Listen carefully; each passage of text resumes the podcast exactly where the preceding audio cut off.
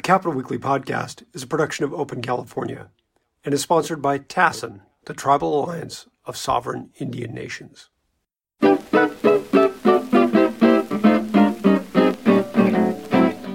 Greetings and welcome to the Capitol Weekly podcast. I'm John Howard and I'm joined by Tim Foster. Hello. And our special guest today is uh, Supervisor Holly Mitchell of the Los Angeles County Board of Supervisors. Holly, thank you very much for being with us today. It is my pleasure. I really appreciate you all inviting me. You know, I almost said Senator Holly Mitchell. And I, I know you're not you're not alone. Me too, and many others. Yeah. So here you are in LA. Um, what is the difference? What do you what do you see the big differences between a between being a member of the board of supervisors and a member of the legislature, the Senate? Uh, Tim and I were talking numbers before about this. You represent a lot more people now than you did in the in the Senate. How's that? I now re- I now represent twice the number of people. There are two million people in each supervisorial district. That's amazing. Uh, but you know, for me, this is the this is the district that I was born and raised. I'm a third generation Native Angelino, and so uh, a b my parents met as eligibility workers working for LA County Department of Public Social Services. My grandmother and a couple of great aunts all took a turn at some point in their careers working for LA County. So I guess in a funny kind of way, I've, I've come home, right? I've come home uh, to the to LA full time, and to now being for the first time an employee of the county. You know, the difference um, is, is, really stark, and, and I think I'm feeling it probably more um, profoundly because we're in the middle of this public health economic pandemic, and you know, uh, public health rests in the lap of county government. And so to, to, to bear witness to uh, the work of Dr. Barbara Ferrer, um, our public, um, the director of our Department of Public Health, um, Dr. Christina Ghaly, the director of our Department of Healthcare Services, to see the yo woman's job they both have done um, in leading this county, in protecting and providing safety and cover and care to this county during this time is really profound. How is that you played know, out? Part- uh, you know, in your district, second district, how's that played out? Uh, the vaccinations and the availability of vaccine. And what do you hear from your constituents about it being there or not being there? Well, that's that's where I was calling the action, quite frankly, and I think my relationships with Sacramento um, proved very helpful for my constituents because you know in the early days we didn't see um, vaccine really kind of. Let me go back. We didn't see testing I immediately um, kind of uh, got involved as a sitting state senator last year when uh-huh. we were concerned because we didn't see um, the number of testing sites we felt we should throughout our district.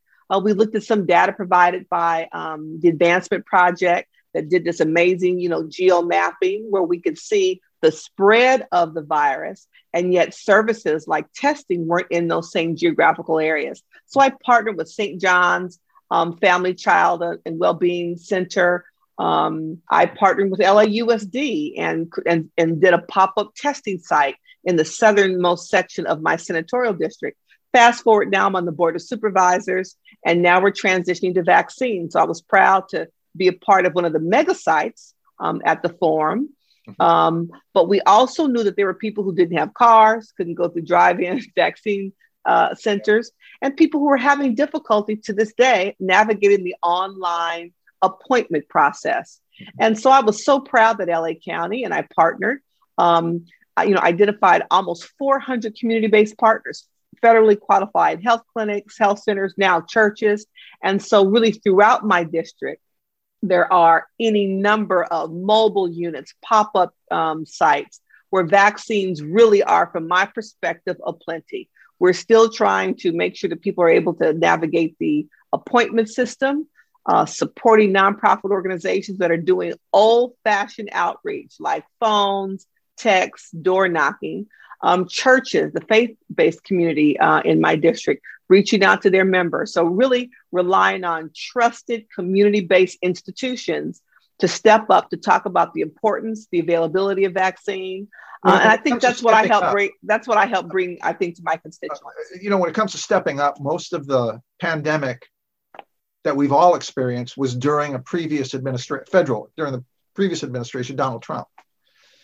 now Joseph Biden's been elected. Did you see uh, any stark differences from the Trump to the Biden, that transition as far as how you felt your constituents were being served or how your availability to vaccine was improved or whatever?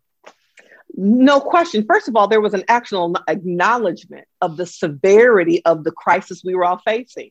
Uh-huh. People in my community were experiencing it in a very real way.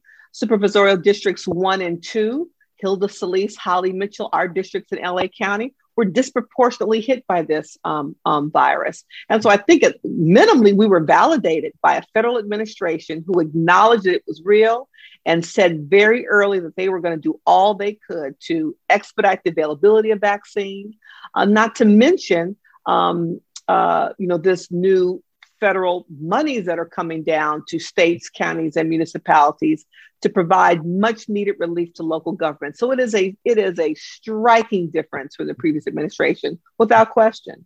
You know, you mentioned uh, Hilda Solis, and I was Tim and I had been talking earlier.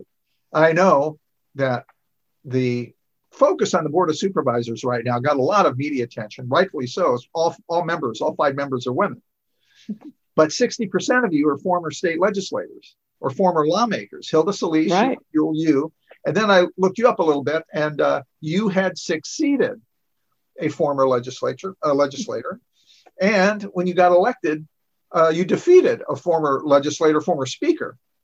So the gravitas, the weight, uh, the traditional hierarchy of how a political person in California, I think, grew and rose. When local level, maybe school board, commission, maybe city council, maybe board of supervisors, maybe legislature. It's kind of a, hierarchy. Now, hey, it's flipped. You know, people want you now. You're the A team, and you know, legislature looks more like the B team. So, now, what do you think?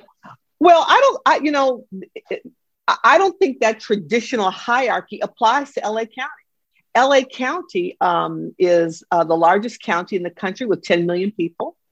Our county charter limits the number of supervisors to five. So I'm sure when the the you know fathers of the county because i'm sure there were not women at the table back then drafted the county charter they never envisioned a county of 10 million and so unlike at the federal level uh, um, once we have the census and redistricting where we know uh, congressional districts must remain the same size and so you know the numbers of people who represent who represent you in a, in a, in a state may vary that's not the case in la county and so we are some would argue one of the most powerfully elected bodies in the country um, because of the sheer size of our districts. So I think, as you said, local, state, the, the natural progression doesn't apply here um, because of the sheer size of the districts. You know, my district is about 162 square miles.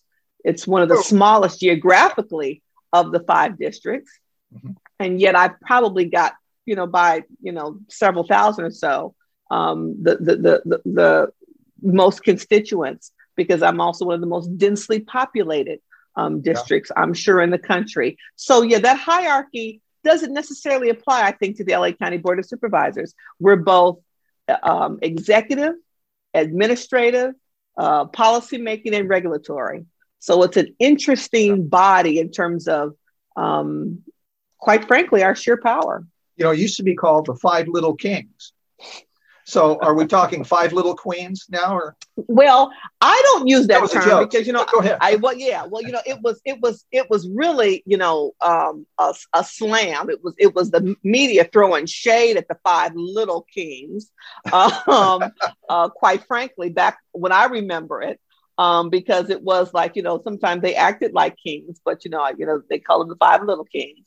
So, you know, I, I don't use the term, but but I do fully appreciate the unique, um, the history we've made, um, and the unique opportunity we have as five female policymakers, all incredibly diverse, I might add. You know, brilliant women who've had very different kind of backgrounds and experiences. I think the one thing we have in common is our gender. Um, and so we all bring our life experience, policy making experience, business experience, all of that kind of acumen to the table to do what we can to improve the lives of every LA County resident.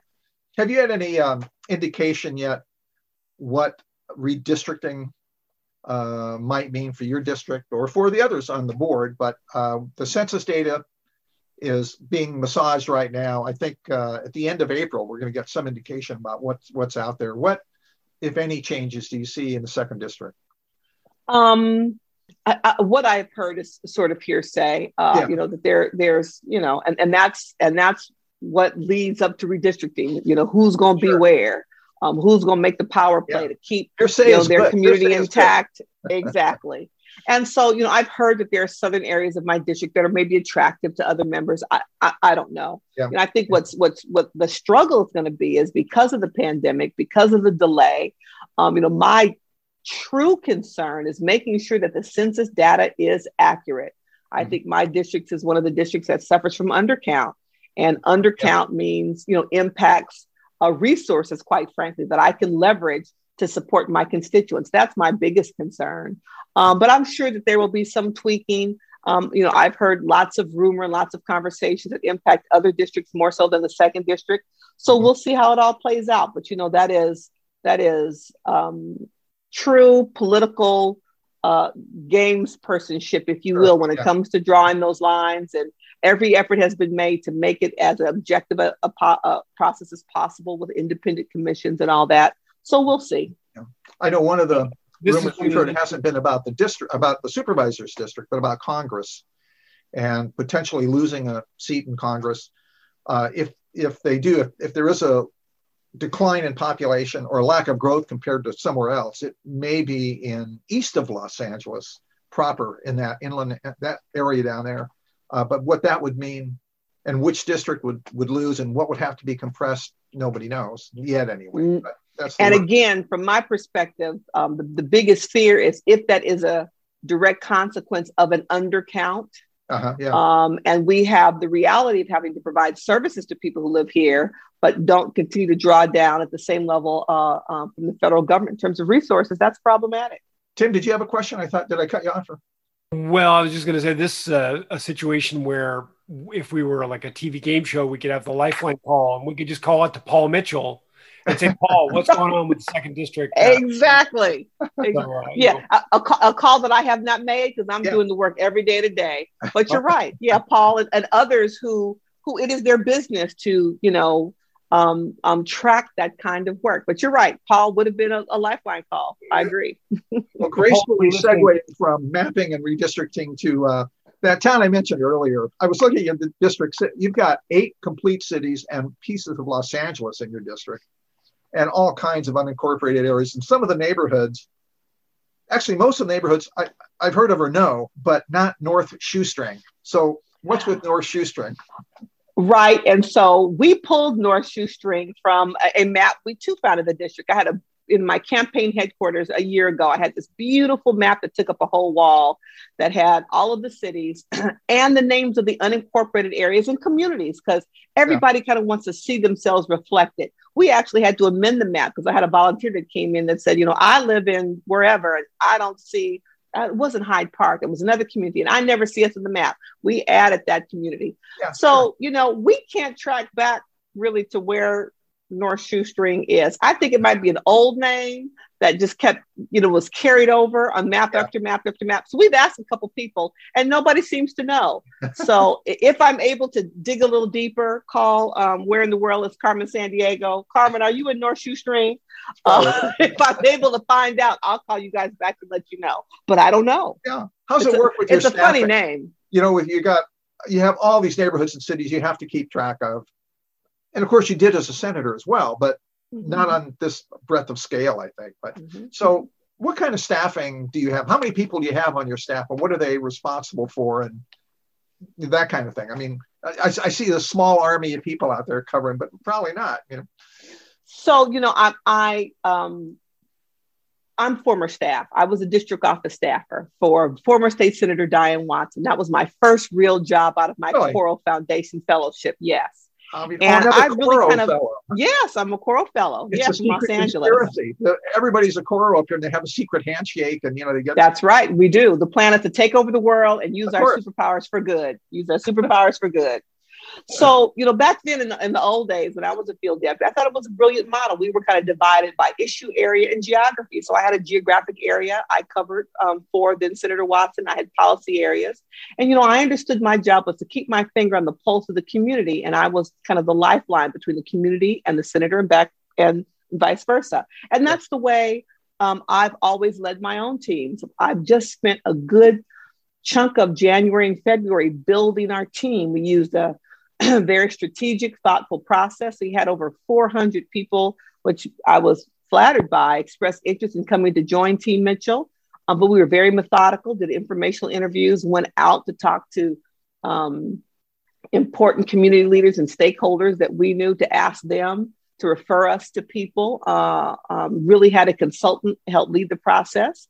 And so we're at about 40. It's a real hybrid team. Some people um, who transitioned from uh, the previous supervisor, some people who came with me from the Senate, uh, my district office staff uh, who came with me from the Senate, some people in other areas and departments within the county, and another group of people who, much like myself when I ran for office, uh, coming from the nonprofit sector, who are subject matter experts, um, um, who you know have rich history in community and in particular critical policy areas that are that have joined the county family just like I am. So it's a real hybrid team. I'm very excited. And much like my own experience, my field team is divided um, into geographic areas to make sure that every community uh, in the district um, has a staff, a field representative that they know they're connected to. So if you go to my county website, you'll see these fabulous pictures of these new staff, and the communities are listed under their names for the field staff, the district staff, um, who they're responsible for. And then we're really kind of doing, we're trying to break through silos and kind of work in pods. And so the field team knows if they're talking to a community um, about an issue around water, that they are plugging in with my environmental justice deputy and that they are, you know, um, sharing kind of the responsibility of gathering information and communicating to constituents. So it's the it's the policy folks that are kind of in the Hall of Administration. It's the critically important staff that are doing the field work, and together we do our best to uh, bring forward policy and represent two million people. Were you guys able to get um, able to get vaccinated? How did that work? Everybody's been wondering and asking, have you been vaccinated? Have I been back? You know, I have actually, because uh, I'm over 29 now. So I've been vaccinated, but a lot of people have not, or they've only had one jab and they're going to get another one. How'd that work out for you and your staff? Um, and so, uh, because I am barely north of 50 myself, I have been recently vaccinated, as have um, those uh, on my staff who meet the criteria. Uh-huh. You know, I'm the, the, the mother of a Gen Zer who works in food service. So he actually got his vaccination before I did. He got a lovely email from his uh, employer saying, because you work uh, in the restaurant industry and food service, you're eligible. So uh, he actually got vaccinated before I did. Did you have uh, any, or did your did your Gen D or have any uh, reaction? How did that? Uh, it's it's interesting. He's asthmatic. He's twenty. He's asthmatic, and so he got a little congested for a day or two, and yeah. it's hard to always tell if it's allergies change of season for him or if it was a reaction. He's he he because he's twenty. I strongly suggested that he get J and J one and done, uh-huh. uh, and that's what he got. So it was really hard to say, but you know he's twenty. Yeah. He got up and kept it moving you know, the only thing I had was uh, my arm hurt like hell, but I didn't have any, you know, any respiratory, any any of that that I heard for the second one. The first one was not even just like a flu shot or something. But uh, yeah, me, me, me, me either. No worse than the flu shot that I uh, get every year because I'd started uh, every year when he was born and, and was asthmatic and was the, the recommendation of the um, pediatrician. Uh, and I'm also old enough to have gotten my shingles shots. I did those last oh, yeah. year. I didn't. And get- so I, you know, didn't have any reaction. So I'm, I'm knocking on my forehead as wood. shingle sounded horrible. You know, I didn't get a shingle shot either because I was just shingle shot. I didn't get a shingle shot either. I wanted to get, get rid of them, you know, but get out the door. But uh, that does not sound like a pleasant disease to me. It, it does. It, it doesn't. But I've known a couple people who have suffered from shingles. I know that for some, particularly women, I may be making up that science, but the women I know who uh, suffered from shingles, and you said, and it is a horrible condition. It was stress induced. And so, quite frankly, I got it about last year. This time, I was in the middle of a, a very competitive campaign, and yeah. I thought the yeah. last thing I need in the middle of a campaign and a public health pandemic is to get the shingles. so I got my shingles immunizations. Yeah. Yeah. So, so now we were originally going to schedule this interview for last week, and you actually had to cancel because the governor said, "Hey, I'm going to come down and get my shot." So apparently, your district is the place to go to get a shot. So how about that? So, did you actually get it before him, or did he get it before you? I got it before him, just like by you know hours. Oh, um, yeah, uh, yeah. I was very proud. He came to the Baldwin Crenshaw Mall, a historic kind of landmark in my district. And I had the opportunity to actually introduce him that day after he got his shot. Uh, and I talked about, you know, that that was the first um, mall uh, of contiguous construction in the country. Um, it's right at the base of Baldwin Hills in the heart, quite frankly, of uh, the African American community in Crenshaw and Leimert Park, where I was born and raised. Um, interestingly enough, it, it, was in a Sears department store that has closed. So I think it was an interesting kind of dichotomy of a, of a mall that had rich, deep history in the community. And we ran a store that closed a couple of years ago now. In, in terms of a place to be able to administer the vaccine, it was great. People were inside, you know, be able to be spaced. Uh, great um, areas for people to sit and spend their 15 minutes for them to be checked. Um, but it was kind of an interesting, you know, scenario for me to find myself in this historic place, but you know, in this in this store and in this mall that is suffering um, as a result of this public uh, of this dual pandemic, both public health and economic. And you know, malls are suffering all over this country. So it was an interesting kind of place to find ourselves in. He and Secretary Yolanda Richardson both got their shots that day. And I teased her by saying that, you know, as, as a fellow Black woman, that she, like I, had been Blacksinated, um, which, which the media kind of got tickled by. But that it was important as we talk about this perception of vaccine hesitancy um, by, you know, Black and Latinx community, that it was important that she step up and show uh, that she got vaccinated. And actually, it was a Black woman that administered, a, a Black female physician who administered the vaccine to um, Secretary Richardson that day. Do you think it'll really help? I mean, my expectation is it really does. Being vaccinated is all to the good. But now, over the last few days, I'm reading about various variants. We might have to go through this again. Maybe the answer here is an is an annual uh, kind of a vaccination like a flu shot or tetanus or something. I don't know, but um, well, you know, I think I think everything we're doing helps. I think continuing to wear our masks helps, washing our hands, social distancing, being mindful of just kind of where you go, what you do. Um, and the vaccine, I believe, will help as well. You know, I heard Dr. Fauci, I believe it was yesterday, saying that they think the current vaccines that are available are helping even with the variants. So when I consider the death rate, the hospitalization rate, just the overwhelming loss of life um, across this country and in my district, yeah. anything and everything we can do to slow down this virus, we have to do. I had a member of the media say to me about a month or so ago, we were actually at when we launched the mega sites and um, the mega uh, sites, uh, vaccination sites for the county. We had one mega site per district, and mine was at the forum, and I was there, and a CNN reporter said, "Well, aren't your constituents growing fatigue, you know, of the virus?" And it struck me, and I said, "We don't have the luxury because the virus has not grown fatigued of us. Yeah. The virus is going to fight to survive." And so we have to fight to protect ourselves. Um, and so, you know, I have a lovely collection of masks uh, made for me by a variety of people. And I think that I'll be sporting them for a good while. I don't know that I'll be on a plane again without donning a mask. It just, you know, I think our flu rates were down this year. Uh, I have to say, I didn't catch a single cold uh, yeah. uh, over the past year.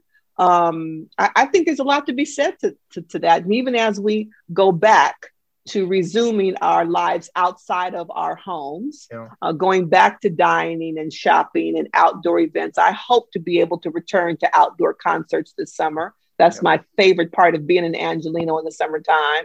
Um, but I hope that we're all really conscious of, of what that means and how we can keep ourselves, our families, and our community safe. Um, it's funny you say that because my wife just bought a shirt from a local uh, local dressmaker and and uh, person who makes clothes on her own, and she got the shirt from her. You know, it was a kind of a, a remote pickup, so they didn't have to uh, see each other. And the shirt came with a matching mask.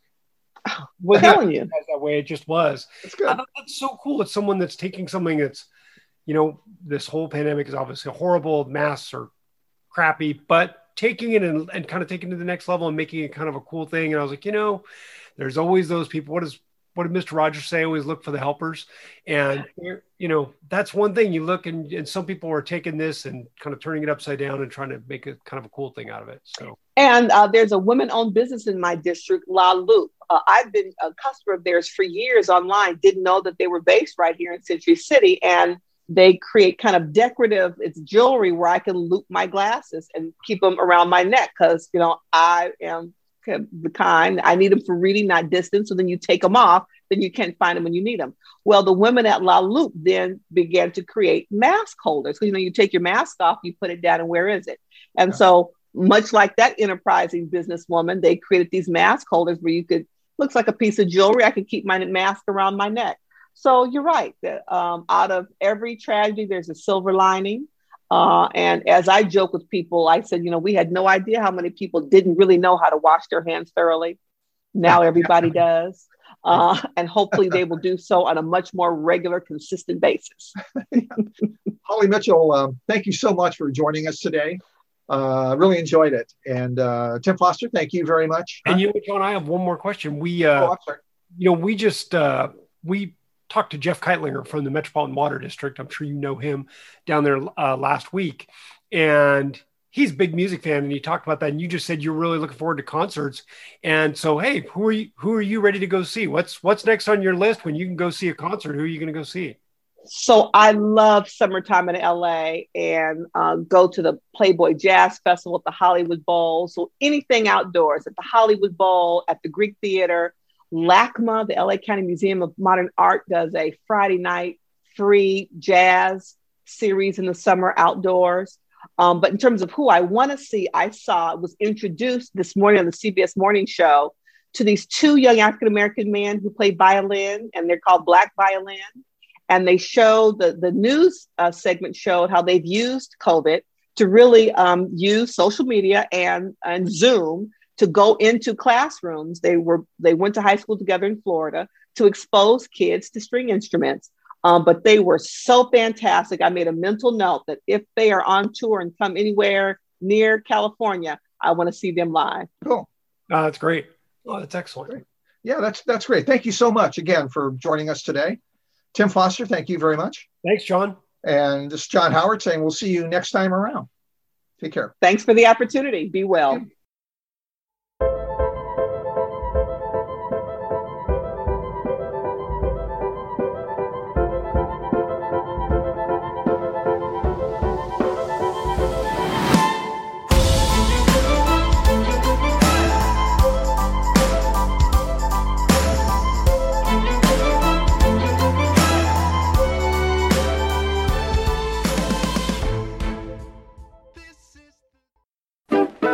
Capitol Weekly podcast is produced by Tim Foster for Open California.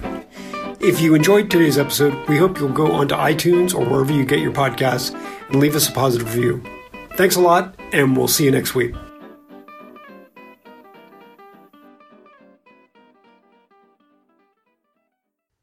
The Capitol Weekly podcast is supported by TASIN, the Tribal Alliance of Sovereign Indian Nations.